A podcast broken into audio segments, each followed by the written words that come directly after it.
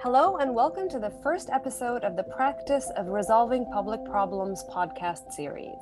My name is Salimah Samji, and I am the Director of Building State Capability at the Harvard Center for International Development. This new series on the practice of resolving public problems features interviews with alums of our Implementing Public Policy IPP executive program at the Harvard Kennedy School. The episodes will focus on how our alums are using the PDIA tools and approach in designing and implementing public policy. We hope you enjoy them. Today, I'm speaking with Maggie Jones, who has been in public service for more than 14 years. She joined the Tarrant County, Texas team in 2016 as Assistant Director of Community Development.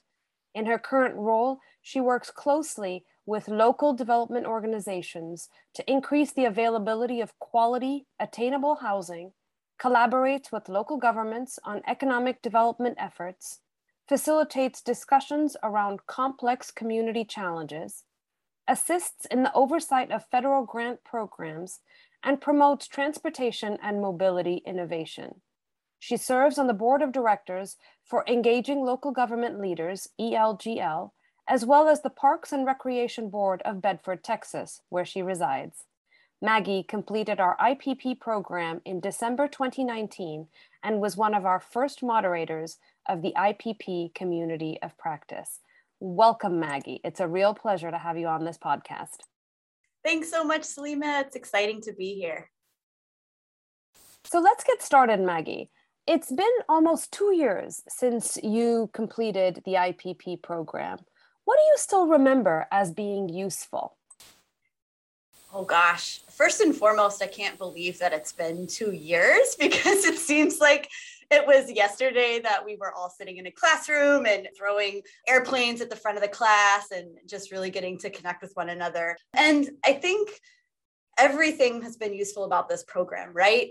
Especially everything from the community of practice, all the lessons learned. In all seriousness, though, the problem driven iterative adaptation process through PDIA, it's so practical and it applies to so much. So it's been very useful both personally and professionally.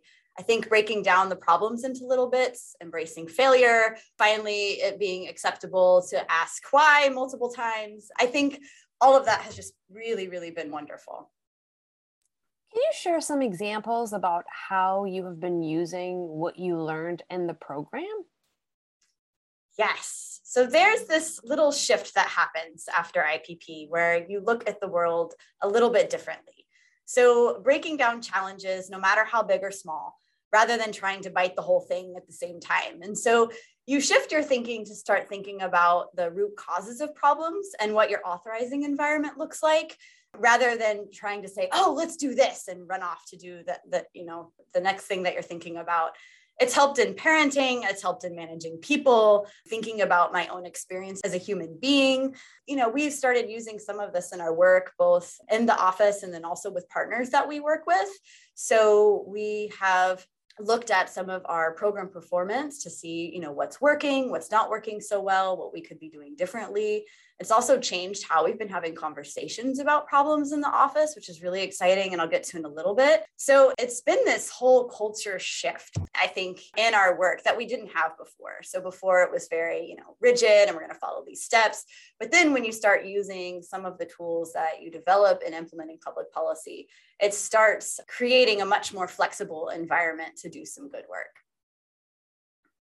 And you know, this idea of sharing your learning with your colleagues at work. I was wondering if you could share with our listeners how one goes about that process because there's only one of you that came to our training program and you're the one who's been changed and transformed and now you're coming back to your system. They did not have the same experience that you did. How do you bring change? How do you share this learning with them? Oh, that was fun. So, absolutely have shared all of these learnings, but the first time it was a total sneak attack. So, coming back to the office, it was very much of a don't change anything. Not that you've been gone for a week, but don't change anything. And it scared me to death. I'm like, okay, well, first of all, I'm going to be graded on whether or not I can actually make some movement. So I better figure out how to do it. And so, you know, at that point, it was sitting down with my authorizer at that time and saying, okay, this is what I learned. Um, and this is what I figured out. And this is how I think we might be able to tackle this a little bit differently. And so it was much more of a, I just want to change this little tiny bit that I have authority over. So I have a good change space over.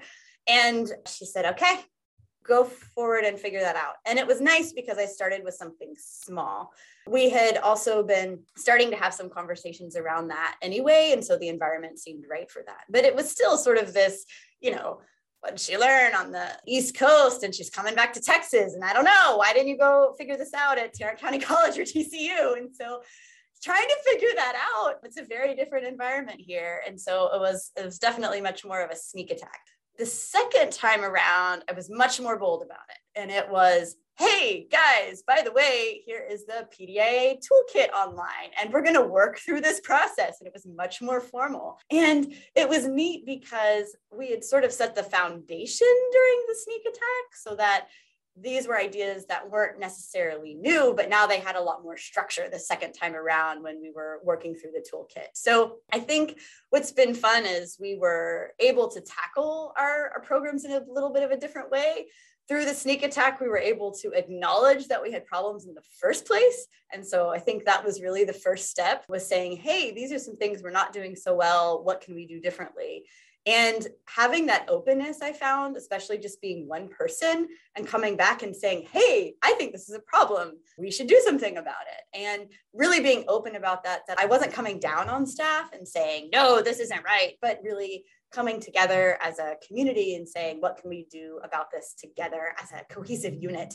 And I think having that acceptance of failure and then that push towards learning really opened up the gates for us to do some good work. So it's really been neat, sort of that whole shift, that culture shift that's happened. We've had some significant changes in our office. We've had new staff, new leadership come in. And it's been one of those things, too, that we've been able to carry that momentum. So, what started off in one of our programs, I'm hoping to take to another group in our same department, building on the wonderful work that your graduate students had done too on homelessness. I'm really pumped about that. So, yeah, it's kind of one of those things that as we've been able to work on these problems and work on these challenges and taking these tools and continuing to do good work. And now we have that momentum right to keep pushing and then going okay well let's try something else. And we're going to use this methodology again and again and again. You know it's not something that you do once and you stop and you're done. You can just keep going. It's really interesting the way you describe your approach because what we have also found in our own work working with others is if you start off by telling people, oh, oh there's this new approach and start to explain them and give them like the whole spiel, you end up overwhelming people. So I think your approach of starting small, you know, sharing the toolkit as a second step as opposed to like, let's try something different. We've seen people have a lot more success with that strategy. So I love hearing how you thought about that as you know, the IPP program, what makes it very different is you're not done when the program ends. That's kind of the. Oh, beginning. it's the best part. It's the best part. it's, the, it's the new thing is that you then join. It's a beginning of joining our community of practice, where we have moderators for a period of six months, and you were one of the first moderators for the community, and so having been a moderator of the community, I was wondering if you could just share a little bit about your own experience about what the community of practice means to you, both having been a moderator and being a member of the community of practice.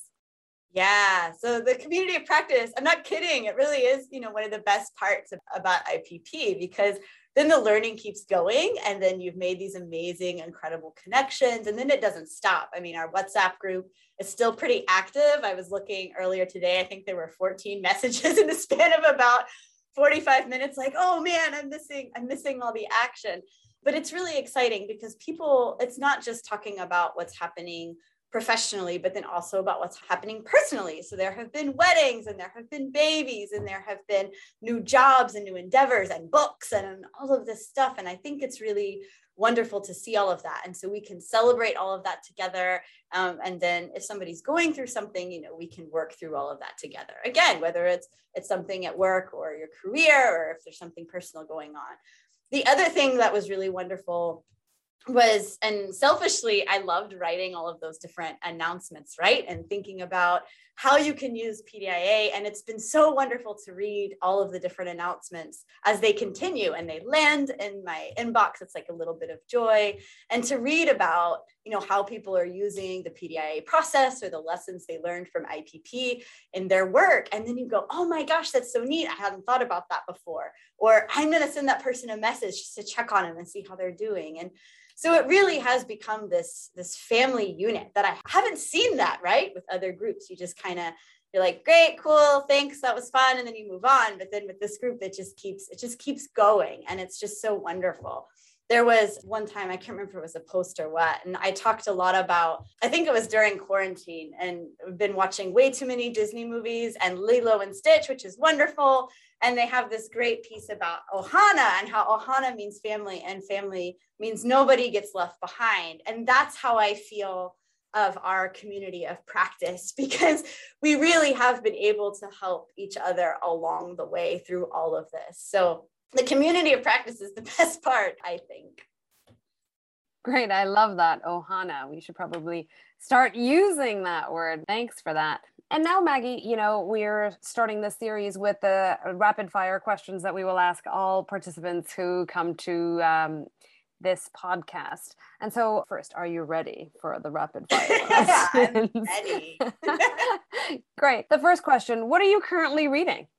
Uh, so I'm currently reading The Art of Gathering, How We Meet and Why It Matters by Priya Parker. It was recommended to me by the amazing Kirsten Wyatt, who you and I both love and adore. And we're prepping for our 2021 ELGL virtual conference. And even though it's this virtual conference, we wanted to make sure that it was meaningful to the folks who are there. And this book is so beautiful because it provides an entirely new playbook for coming together in any situation, whether it's big, small, formal, casual, whatever. And it's really been wonderful.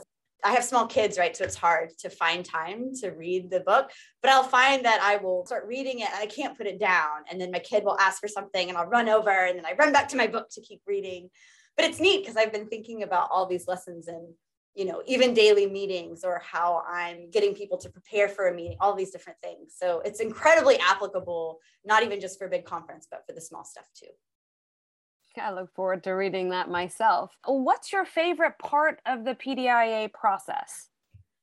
It's hard to pick one, right? And I think what's neat about PDIA is you're always learning along the way. So there's always something new and exciting to get pumped up about. So I would say it either would be the deconstructing your problem or the managing or authorizing environment. And my reason for both is the same. And it kind of goes back to that learning piece because in both cases, I found that we have typically made incorrect assumptions at the beginning, whether that was what the root causes of the problem really were, whether or not we had the appropriate change space to move forward. It's really hard to get stuck in some spaces where we go, oh, we don't have the authority to do that. And then, oh, yes, we do. When we started looking at it, we absolutely do have a lot more change space than we thought, or I need to make a phone call and that will really make a difference. And then there'll be times where we thought, oh, yeah, we can change that. No, no, no that's not where we need to start. We've got to do these smaller things first. And so I love thinking about that. The other part that I really, really, really love is the defining what success looks like. So in our work with a lot of federal grants, you know, the feds are telling us what success looks like to them. I mean, there are certain things that we have to put in our reports every year, check these boxes, do these things.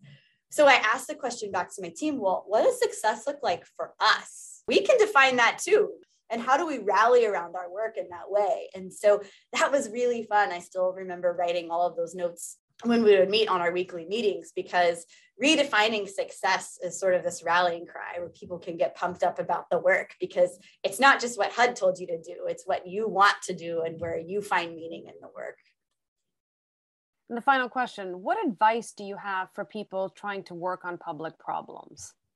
So I have sticky notes on my computer that have all sorts of little bits of advice that are it's been through IPP or from LEG or from Bridgerton or whatever. So I have the first one is from Ricardo Hausmann that says society knows more not because individuals know more, but because individuals know different. Which honestly, there's this huge relief in that because I think there's a lot of pressure to be all knowing and so to realize, no, it's just about convening the right folks and getting them together to work on the thing, I think is so wonderful. And then Matt Andrews, of course, has this piece about success not being just about legitimacy. So the way that policies impact political support or functionality. So does the thing actually work? But to put those two things together, which I think is great. The other one comes from my six year old's first grade classroom. So he has this incredible first grade teacher, Mrs. Dean, who I don't know will ever listen to this podcast, but um, she's wonderful and amazing. And I give her all my love. And she has this quote seriously, she's talking about servant leadership to first graders. And I think that's amazing. They used human centered design for their mission statement. Okay, I digress. So she has this quote on her wall that says something like, It isn't that we don't know, but that we don't know yet. And I think that's such a wonderful way. That is so powerful. Oh my God. The yeah. yet is really, I heard that somewhere recently, and I also had the similar reaction that you did. The yet. And that yeah. changes everything, right? That really starts to create a growth mindset. It's not about I can't, it's yeah. I can't do it yet. Yeah. And that just creates the openness of maybe tomorrow, maybe right. another day, and not make it really closed of I can't do this. I can't ever do this. Yeah. It's the absolute best. And you know, try a different way. If it doesn't work, try something else. And what I love about your story is that imagine if they're teaching six year olds this way, right? In a yeah. way, it's wiring your brain to think that way so that the, the big F word of failure isn't something that you're carrying around for the rest of your life. It's always right. like, oh, I could try something else. It's not the end of the world. And it really inspires this whole sense of curiosity, which we tend to lose when we become adults somehow. And we're not asking why. And I think that's one thing that's so great about this, this PDIA process. It brings it all back to the curiosity. And it's something that I try and instill in my kids so that they can ask these questions. And so seeing these quotes, you know, in that classroom where they really are coming together about, well, what's important to us? You know, they've defined what success looks like for them. I'm sure there's the TEA requirements or whatever, but then there's all of this other stuff about, well, what do you want to learn? And what are we going to do every day? And how do we tie that back to our mission? I'm telling you what, y'all, Miss Dean, if she were in charge of all of these things, would be in a much better place. I, I love that. What a wonderful way to end. We will try to find a way to get Miss Dean to listen to this podcast. well, thank you very much for joining us and for sharing your thoughts and experience with us, Maggie. It has really been a pleasure.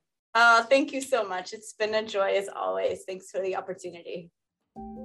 Thank you for listening to our podcast today. If you liked it, please check out our website, bsc.cid.harvard.edu, or follow us on social media at Harvard BSc.